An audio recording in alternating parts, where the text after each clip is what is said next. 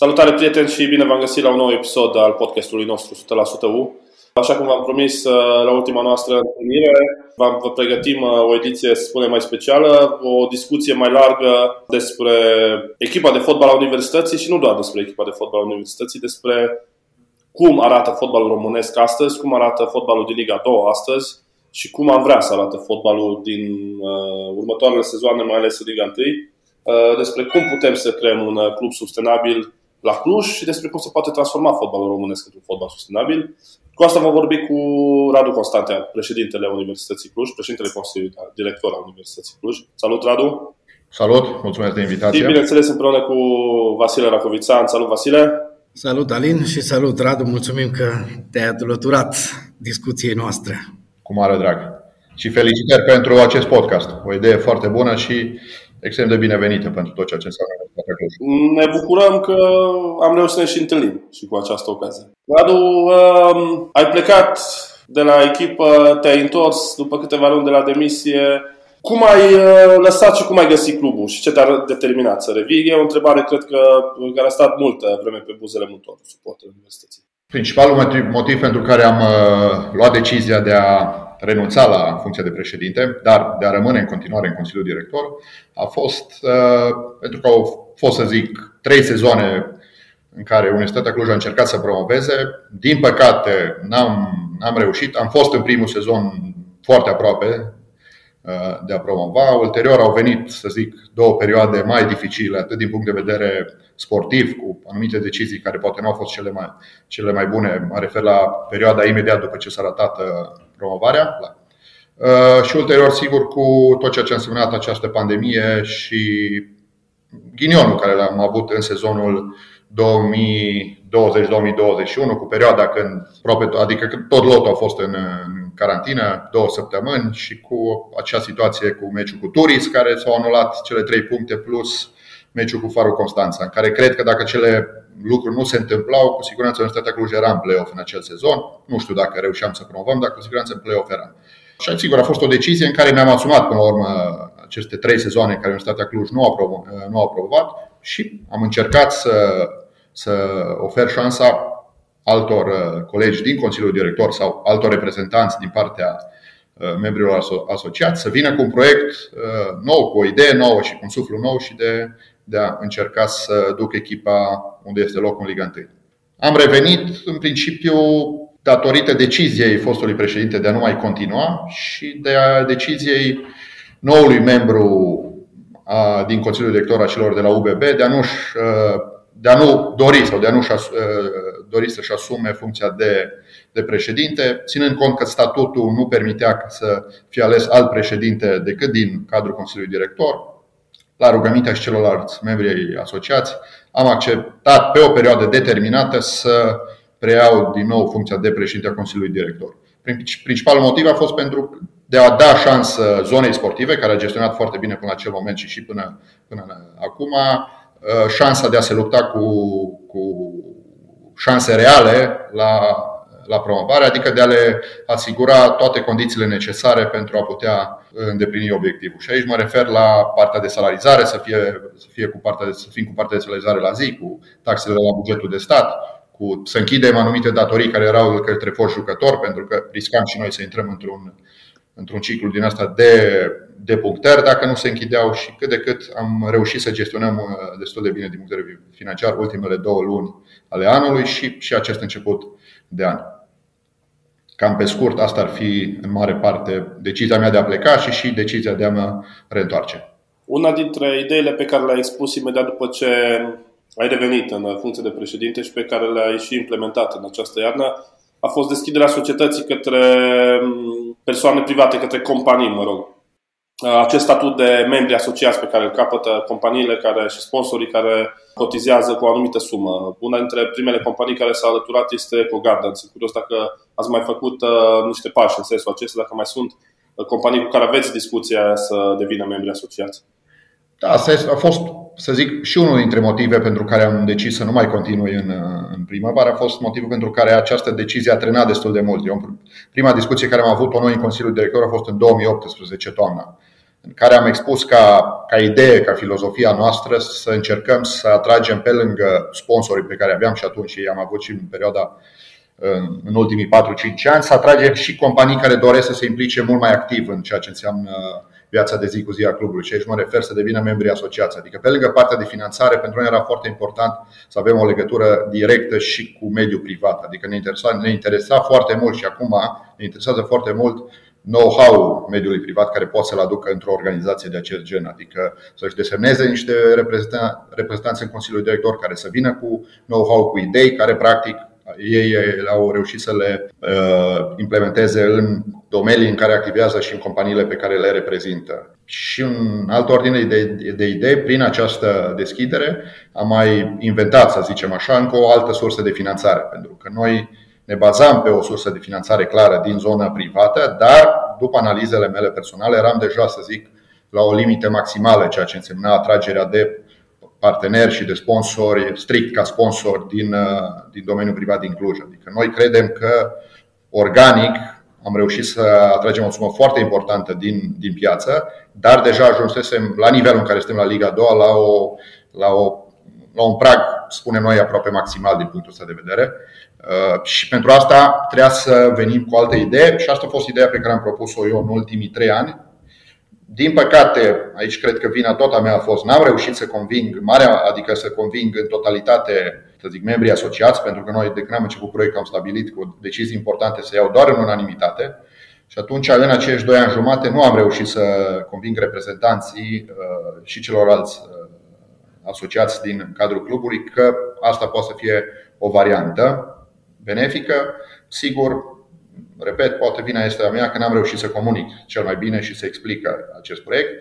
Și asta a fost și un motiv pentru care am zis, ok, fac un pas în lateral, pentru că e un proiect în care credeam și care cred în continuare și bucuros că am reușit să-l implementăm cu ceilalți colegi din Consiliul Director și cu reprezentanții universităților și cred că e un punct foarte în această discuție că putem lega mult mai, mult, mult mai tare sponsorii de club, dacă decid și ei să se implice și să devină membri asociați. Pentru că, până la urmă, sigur, sponsorii sunt foarte importanți, dar un sponsor poate să renunțe la, acest, la un anumit parteneriat din motive, din motive a rezultatelor sportive, din motive din punct de vedere a uh, situației economice, dar când ai un membru asociat deja în cadrul organizației, legătura e mult mai puternică și atunci, sigur, uh, riscul de a, de a renunța, să zic, la susținere este, este mai mic și, mă repet, cel mai important, pe lângă partea financiară, e know-how care mediul privat poate să-l aducă în această organizație și la un moment dat, de ce nu să și conducă această organizație oameni care vin din, din mediul privat și să implementeze ceea ce au reușit ei în mediul privat și în,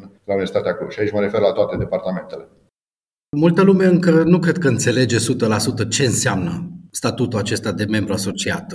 Așa, pe scurt, o companie decide să se alăture universității, plătește o sumă minimă 150.000 de euro pe an și ce poate să facă concret reprezentantul companiei în cadrul clubului?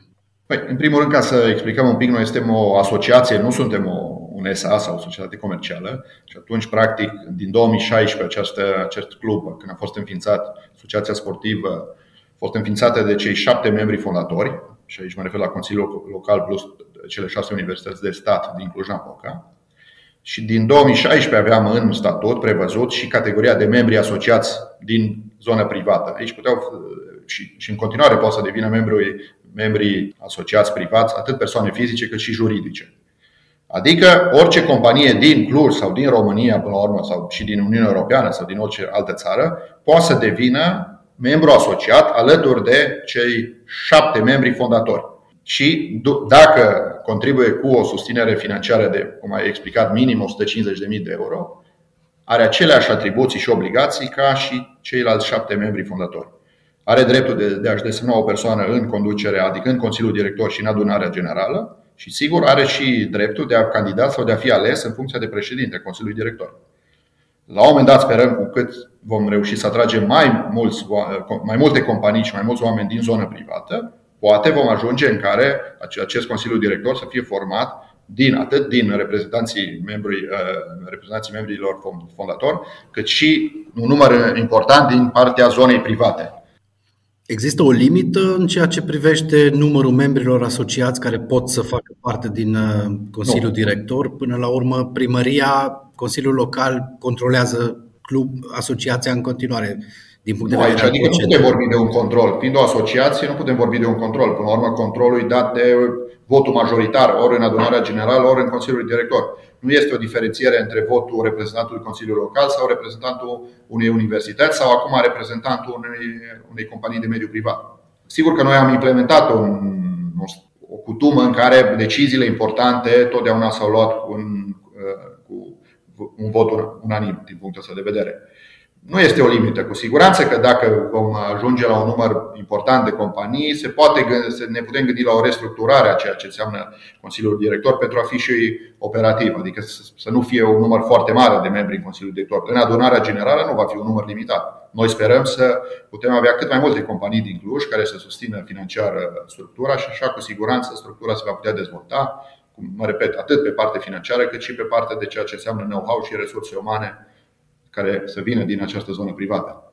Important ca legătura, ceea ce înseamnă legătura Universității Cluj cu mediul privat să fie prin acești membri fondatori, Consiliul Local, în primul rând, ca deținător a brandului și a tot ce înseamnă palmares, cât și cele șase universități de stat, care, până la urmă, înseamnă tot ce istoria Universității Cluj și cu Cluj, prin definiție, e un, un oraș cu puternică implicare a tot ceea ce înseamnă universităților în mediul, și în mediul privat, și în mediul cultural, și, și în mediul sportiv. Atunci cred că acest, acest parteneriat ar, ar fi și este, consider eu, o soluție foarte bună și sunt convins că se va realiza, sigur, în timp, dar asta e un prim pas pe care l-am făcut noi. Odată cu acest pas și cu deschiderea clubului către uh, companiile private care să aibă și ele uh, drepturi uh, în conducerea clubului și să aibă, pe lângă obligațiile financiare, să aibă și drepturi. Universitatea, practic, deschide foarte mult uh, ușa către sponsori, către companii private. Uh, un lucru mai puțin întâlnit dacă ne uităm la uh, modul în care se derulează activitățile fotbalistice în Liga a doua și chiar și în Liga 1. Sunt curios, procentual vorbind, cam unde se învârte procentul finanțărilor private versus alocarea aceea de undeva la 4-500 de mii de euro, dacă nu mă șel, anuală, cam acolo vine de la primărie 500-600. Acum, în ultimii, dacă luăm perioada 2016-2021, spre final de an, undeva ponderea zonei publice, adică finanțărilor publice venite în principal de la Consiliul Local, sigur au mai fost perioade când au venit sume și de la Consiliul Județean, aici mă refer 2017-2018, se ridică undeva la 36% pe toată această perioadă. Adică majoritar sunt veniturile din zonă privată, adică din sponsorizări, din contracte de publicitate, din uh, veniturile din ticketing, adică match day operations, cum se numește această categorie de venituri din, la cluburile și din, din Europa și din drepturi TV, dar sigur alea destul de reduse, nesemnificative la nivelul Ligii a doua în care evoluăm sau Liga a treia în care, în care am evoluat. Noi credem că asta este și un model sustenabil din perspectiva asta. Noi chiar am și propus în discuțiile care am avut și cu cei de la Federație și cu alte cluburi să identifice o soluție pentru aceste finanțări publice, pentru că este o competiție inegală între multe cluburi de Liga 2 în principal, sigur și în Liga 1 sunt echipe, în care au fost echipe, n-aș vrea să dau acum nume, dar au fost echipe care au avut alocări de minim 10-12 milioane de lei pe an. Adică o diferență față Hai de. Hai eu puțin cu, da. cu nume, dacă nu vrei să le dai tu, le dau eu. Uh, știu, de exemplu, că Concordia Chiajna are o alocare uh, anuală de peste un milion uh, și ceva de euro. Uh, dar aici este o diferență pe care cred că ar fi foarte important să o înțelegem. La Universitatea Cluj, banii pe care uh, sunt încasați de la primărie, dacă nu mă știu și te rog să mă corectezi, uh, trebuie cheltuiți prima dată de către din fondurile proprii ale, ale clubului, iar apoi să se meargă cu deconturile, iar uh, în măsura în care reușești să decontezi banii, ți se întorc înapoi de la primărie. În schimb, de câte știu eu, uh, în cazul Concordia chiar și în cazul altor echipe, uh, banii sunt alocați direct și pot fi cheltuiți în voie. Aici mi se pare mie o discrepanță foarte mare și o inegalitate în competiție. Da, adică și la sumă, dar și la modul. Într-adevăr, cel puțin din analizele juridice pe care le-am făcut și la nivel de Consiliul Local, singura variantă în care, să zic, structura poate să beneficieze de o finanțare nerambursabilă de la Consiliul Local este acest, uh, această variante pe proiecte de susținere a activității sportive. Și asta înseamnă, sigur, că ți se alocă o sumă, dar trebuie să vii cu uh, documentele justificative pentru cheltuielile care le-a făcut și ulterior ți se liberează tranșa de bani. Sigur că alte echipe, alte variante, cum ai zis, Chiajna acolo nu știu 100%, dar știu 100% că la Chindia Târgoviște sau la FC Argeș s-a mers pe varianta cotizației.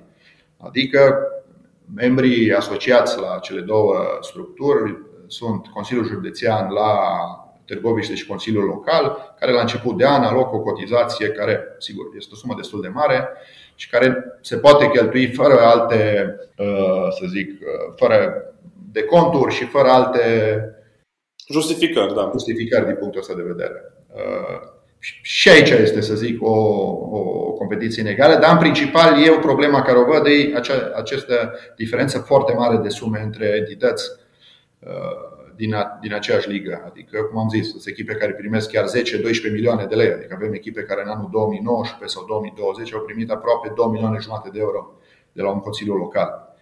Și vorbim de, un, de o primărie cu un buget mult mai redus de ceea ce înseamnă bugetul uh, municipiului Cluj-Napoca. Adică... Dacă nu mă știu, cred că și Utarad în anii promovării a avut un buget uh, de la primărie în jur de 2 milioane de, de euro. Da, cam pe acolo. So, și problema la acest, acestor entități a fost că la nivel de Liga a doua ele n-au reușit să aibă și alte venituri sau venituri semnificative, mă refer aici, din zona privată. Adică, cu siguranță, pe analiza bugetelor lor, dacă ne uităm, iar fi undeva la minim 90% din uh, venituri sunt asigurate de către bugetul public. Și cred că aici e problema fotbalului românesc, că ajung echipe în Liga 1 care nu au structuri deja bine uh, să zic, definite în cadrul clubului pentru atragere de venituri din zona privată și se bazează în mare parte exclusiv pe ceea ce înseamnă venituri din zona publică de la primării sau Consiliul Județene și sigur, dacă ajung în Liga 1, pe veniturile din drepturi TV.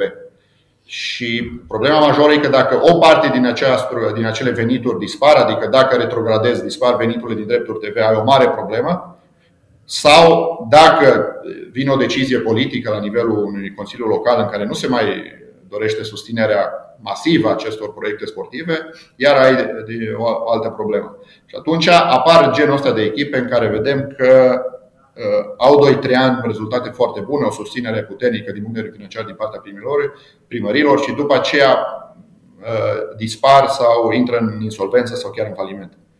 Deci, din punctul tău de vedere, cum ar putea federația sau liga, în cazul Ligii 1, să se implice în așa fel încât să evite uh, situații de calamitate, cum se întâmplă la Mediaș, care nu va încheia sezonul, Clinceniu, nu știu ce se întâmplă, Dinamo este oricum uh, rock bottom.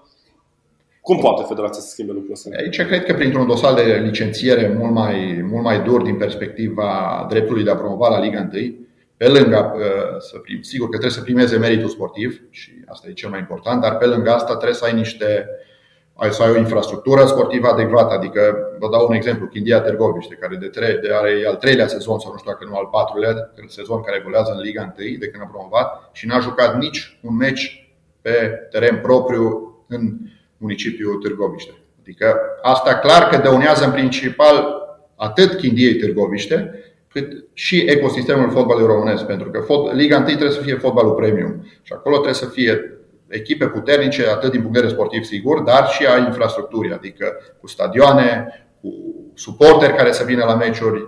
Și asta, acest lucru atrage și sponsori și venituri pentru, pentru cluburi, adică tot ecosistemul devine mult mai sustenabil. Dar atâta timp cât la noi promovează echipe gen Academica Clincent, care sigur au avut un sezon foarte bun, au ajuns în play-off, se baza pe o finanțare, să zic, mai puțin vizibilă, acea finanțare a dispărut dintr-o dată, vedem ce se întâmplă. Și încă un lucru pe care cred că ar trebui să-l implementăm, deși noi am propus o variantă, să zic așa, mai hardcore, în care am zis, noi am fi de acord cu varianta în care uh, susținerea finanțărilor publice să nu mai fie în zona echipei mari, să zic, a fotbalului profesionist și maxim să se îndrepte spre crearea de infrastructură sportivă, adică pe baze sportive și susținerea centrelor de copii și juniori, academie. Până la urmă, o investiție în sport, într-un centru de copii și juniori, înseamnă o investiție în sănătate. Adică, cu siguranță, dacă ai mulți copii care fac într-un municipiu sport, fotbal sau alte sporturi, în peste 20-30 de ani, acei uh, copii care devin adulți, o să fie mult mai sănătoși și o să se consume mult mai puțin bani din bugetul aferent uh, pe partea de sănătate. rolul primărilor și a Consiliilor Județene trebuie să fie exclusiv în această zonă. Și propunerea noastră a venit, vine de la o structură care beneficiază și ea de venituri uh, publice, deci nu suntem o structură care nu beneficiem de venituri publice și sigur vrem să eliminăm competiția care primesc uh, venituri publice. Și noi avem o pondere destul de importantă, chiar dacă nu majoritară, dar 35-36%, dar cred de noi că ne-am descurcat fără acea susținere din partea Consiliului Local Cluj-Napoca, cu condiția ca toate celelalte competitoare sau echipe din România să nu beneficieze la rândul lor de această susținere. Sigur, se mai poate gândi dacă nu vrem chiar varianta asta, să zic așa, mai dură, în care există riscul ca în anumite zone care nu au, să zic, uh, un mediu privat foarte puternic în, în orașele lor, să stabilim niște limite pentru fiecare ligă în care evoluăm. Adică nu poți ca uh, echipă care vrei să promovezi în Liga 1 tu să te bazezi în 90-95% pe bani de la primărie sau de la Consiliul Județean. Atunci, sigur, rămâi la nivelul de Liga 2 sau Liga 3 și ai un buget asigurat minim în care practic acea echipă nu moare și rămâne la nivel de Liga 2 sau de Liga 3. Aceste echipe nu au ce căuta din punctul meu de vedere la Liga 1, care nu reușesc să genereze venituri din core business, adică din cele trei structuri, drepturi TV, venituri din sponsoring și venituri din ticketing. La noi sunt extrem de puține echipe astăzi, dacă ne uităm atât la Liga 1 cât și la Liga 2, care reușesc să genereze niște venituri sustenabile din core business, adică din evenimentul care îl propun uh, comunității și mă refer la un meci de fotbal. Cele. Revenim puțin la ce spunea Alin înainte, la regulile astea care ar putea fi implementate de federație. Uh, știu că la un moment dat s-a discutat despre ideea care funcționează în alte țări uh, a unei garanții financiare depusă la începutul sezonului, care să acopere bugetul calculat pentru a evita exact situațiile pe care le vedem acum în care echipele dispar la mijlocul clasa, uh, sezonului, clasamentele se schimbă de azi pe mâine. Cum, cum vezi uh, varianta aceasta?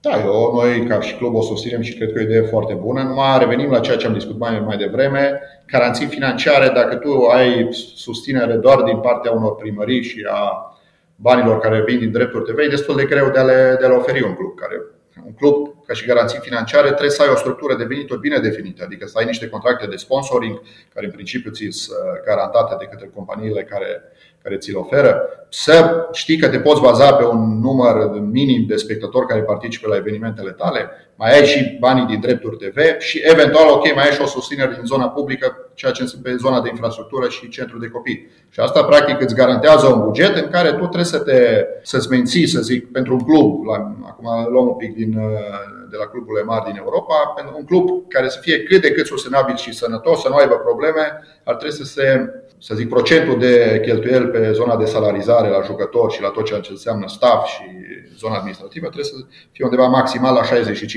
65% din veniturile care le generează un club într-un sezon. Când ai aceste venituri care ți sunt cumva garantate din mai multe structuri, se poate discuta de, și de niște garanții. Că până la urmă trebuie să discutăm de niște garanții bancare. Dar dacă garanțiile vor fi doar din zona de drepturi TV, multe cluburi nu vor putea să-și desfășoare activitatea pentru că ei se bazează pe acei bani ca și cash flow pe lângă partea de plăți către jucător și pentru partea de funcționalitate de zi cu zi. Și atunci, dacă nu ai alte structuri de venituri, va fi destul de dificil pentru anumite cluburi. Noi susținem și cred că este o, o idee foarte bună și sper să se implementeze cât mai repede.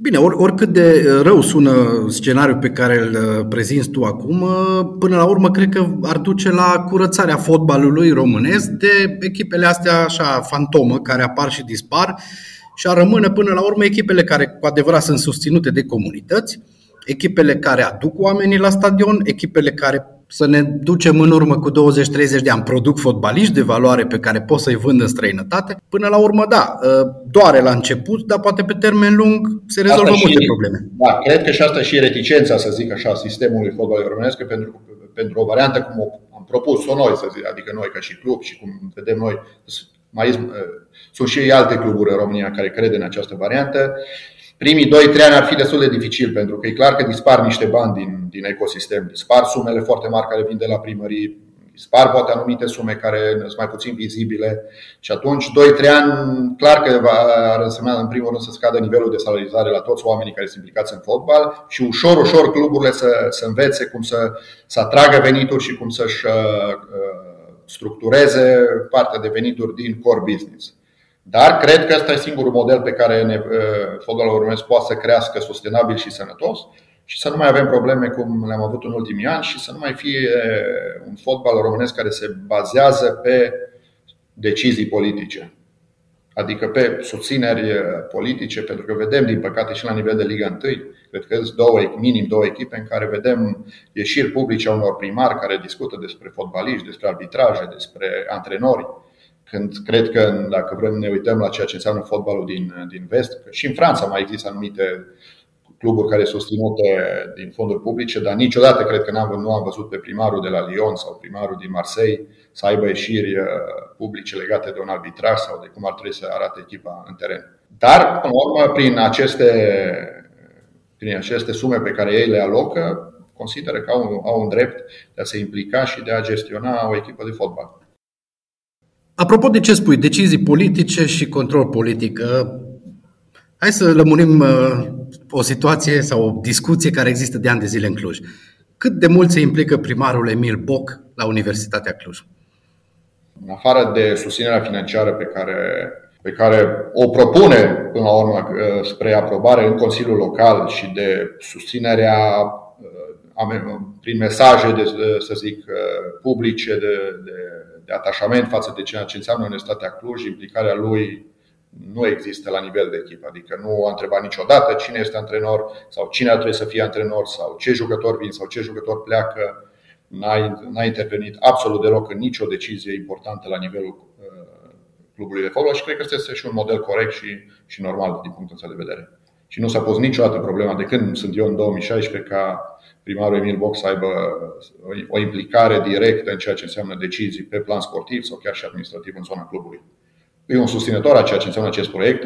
A inițiat împreună cu mine și cu ceilalți colegi din Consiliul Director, cu reprezentanții universităților, cu toate, cu rectorii din, de la vremea respectivă din 2016 acest proiect, dar se rezumă strict la susținere publică și la propunere de alocare în, în Consiliul Local. Deci nu putem vorbi astăzi, absolut, cred că nu putem vorbi astăzi de o implicare politică la Universitatea Cluj. Chiar dacă, inclusiv eu, reprezint Consiliul Local ca și om, ca și om politic, să zic, dacă pot să fac această afirmație, dar cu siguranță de când am început acest proiect și implicarea mea la nivel de, de activități politice au fost extrem de reduse pentru a nu face o legătură între funcția pe care o dețin Universitatea Cluj și uh, activitatea politică pe care o am. M-am rezumat strict la ceea ce înseamnă activitatea administrativă de consilier local și de reprezentant a Consiliului Local în Consiliul de Universității Cluj.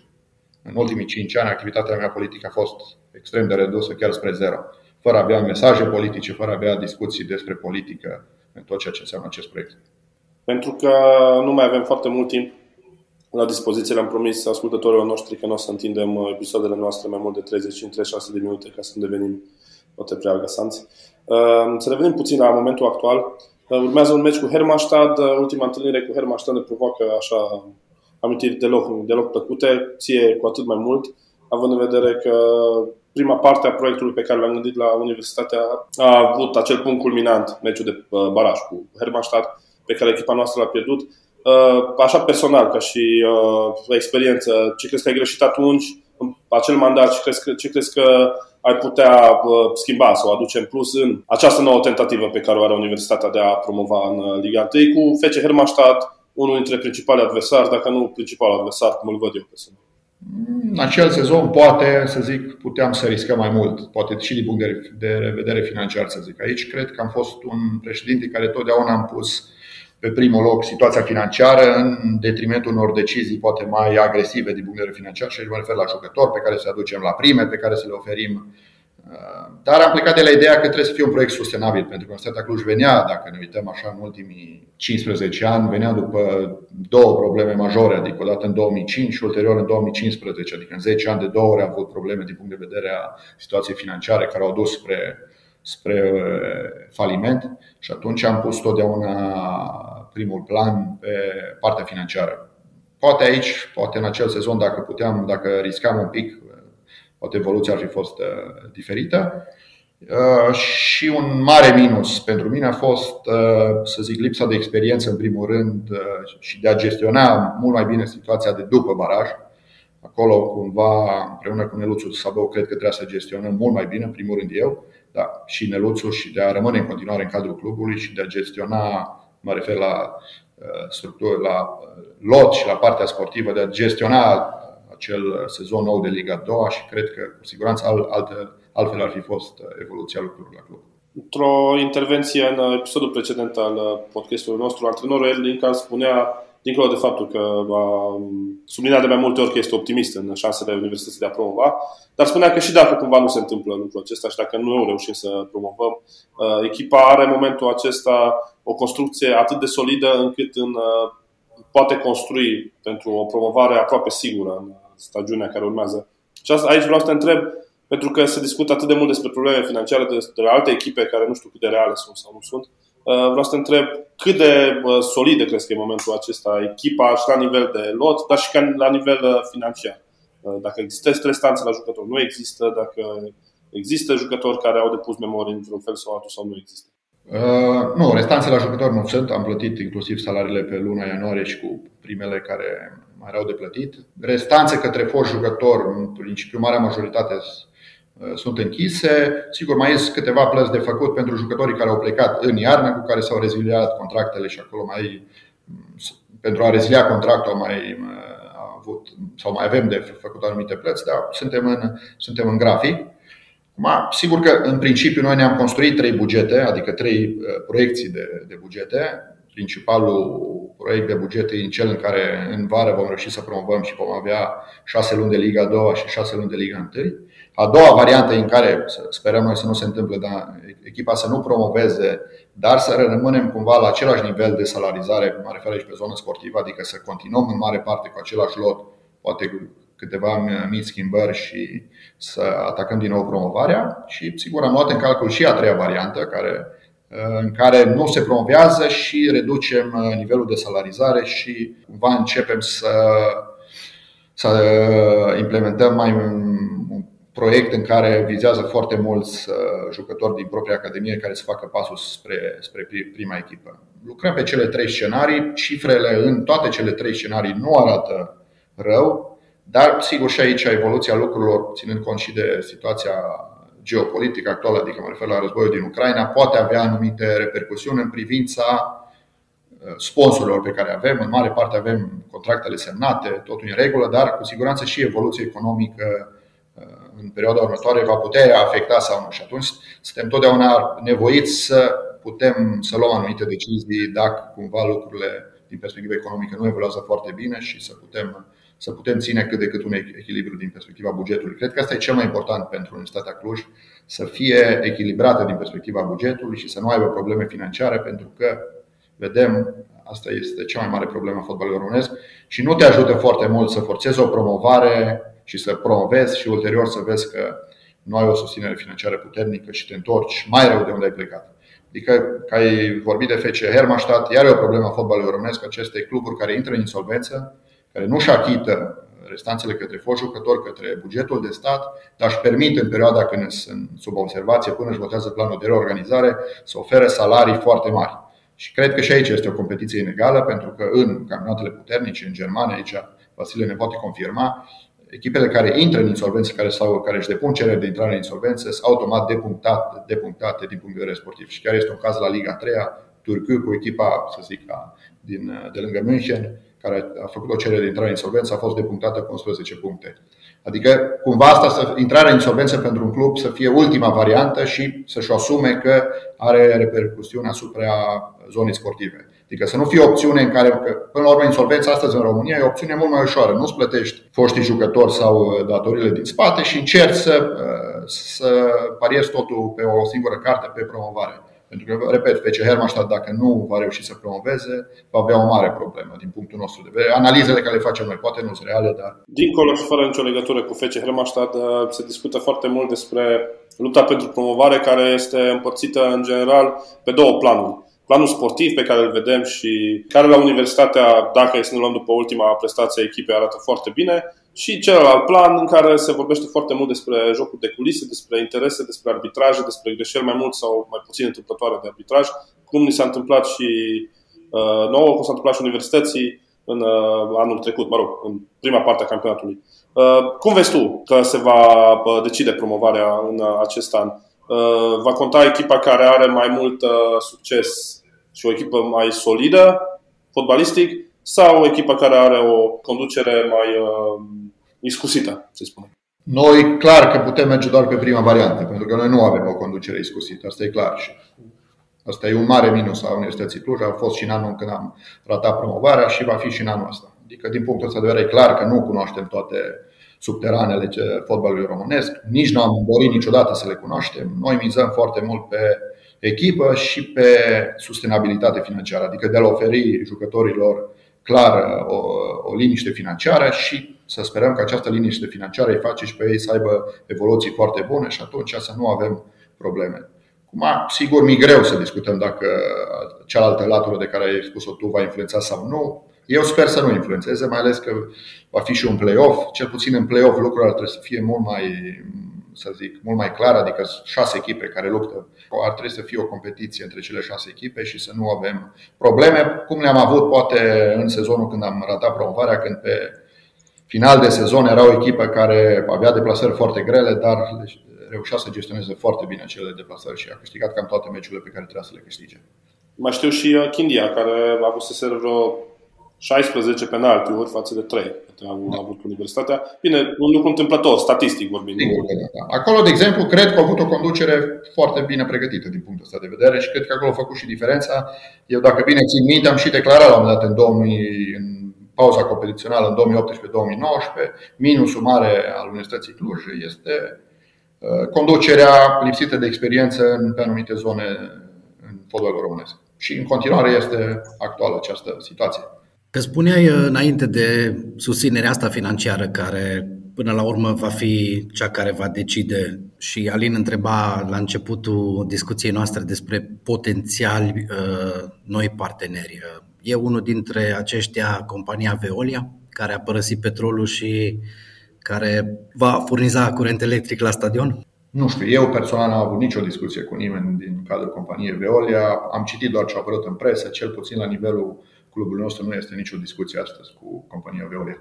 Adu pronosticul tău pentru finalul acesta, de, adică începutul de play-off și finalul de sezon regular și ce se va, care dintre cele trei scenarii crezi că are cele mai mari șanse să devină realitate? Cred că cele mai mari șanse este ca echipa să evolueze din sezonul următor la în Liga 1. Pentru că am văzut evoluția cu, cu Concordia Chiaja, care este extrem de îmbucurătoare. A fost un meci solid și cred că avem un lot foarte bine echilibrat din punct pe toate, adică este un lot echilibrat, să zic, pe, pe, toate, pe, pe toate posturile. Avem un antrenor care știe exact ce trebuie să facă și avem o proiecție financiară care ne asigură o liniște până, până în vară. Deci avem cam toate ingredientele pe care ar trebui să le aibă o echipă care își dorește să ajungă în Liga 1.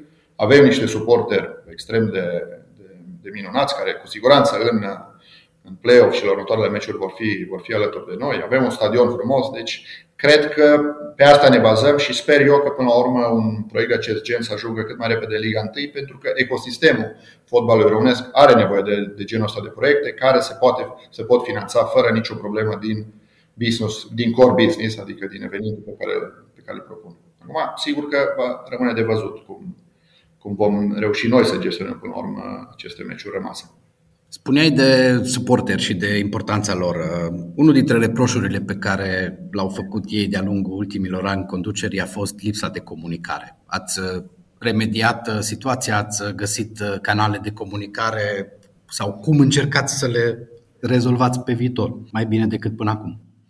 Cum încercăm, adică cu siguranță că acceptăm toate criticile care vin de la suporterii noștri. Uh, cu siguranță au fost probleme de comunicare, dar încercăm să le îmbunătățim și cred că totuși și în acești ultimi 4-5 ani am avut o comunicare directă cu ei, au fost întâlniri cu ei de câte ori au fost nevoie acum. Sigur, termenul ăsta de, de suporteri este destul de larg. Poate n-am reușit să ajungem în toate zonele de suporteri să comunicăm și în anumite zone n-am, n-am reușit și încercăm să îmbunătățim aceste lucruri și sperăm să, să schimbe părerea din punctul de vedere în perioada următoare. Radu Constantea, îți mulțumim foarte mult pentru că ai fost alături de noi în acest episod al podcastului nostru. Cred că am pus bazele unei uh, discuții pe care ar fi tare bine să o mai avem măcar la vară. Să vedem cum va arăta fotbalul românesc atunci, Să sperăm că va fi cu Universitatea Cluj în Liga 1, pentru că, așa cum am tras concluzia din această discuție, toate celelalte modele de management de până acum din Liga 1 au eșuat. Iar Academica Clinceni sau Gaz Metal Mediaș sau chiar Dinamo București sunt niște uh, cluburi etalon din acest punct de vedere negativ. Da, ele au eșuat din punct de vedere financiar, de, din păcate, din punct de vedere sportiv, uh, au, uh, au reușit. Și aici e întrebarea dacă, la un moment dat, uh, nu e mai sănătos să, să stabilești niște criterii foarte clare de licențiere. Adică, chiar dacă, să zic, pe trebuie să primeze meritul sportiv. Cred că ca să ajungi să evoluezi în Liga 1, care până la urmă e produsul premium, mă repet, trebuie să ai niște organizație bine structurată, care să aibă mult mai mult decât un lot de jucători și un președinte uh, bine ancorat în ceea ce înseamnă sistemul fotbalului românesc. Încă o dată mulțumim pentru prezență. Mulțumesc și eu pentru invitație. Dragi prieteni, uh, rămânem pe recepție, revenim uh, cât de repede cu un nou episod. Până atunci, nu uitați, marți, Universitatea Cluj, adică Herman, FC Hermannstadt, Universitatea Cluj și UBT Unicaja Malaga, oarecum întâmplător două meciuri care se suprapun, ne împărțim, le vedem cu un, ecran, cu un ochi pe un ecran, cu un ochi în sală sau invers, cu un ochi pe stadion, cu altul pe un ecran. Oricum, Universitatea Cluj e peste tot și asta nu poate decât, decât să ne bucure. Până la următoarea întâlnire, să vă meargă cât mai bine. Haide, U!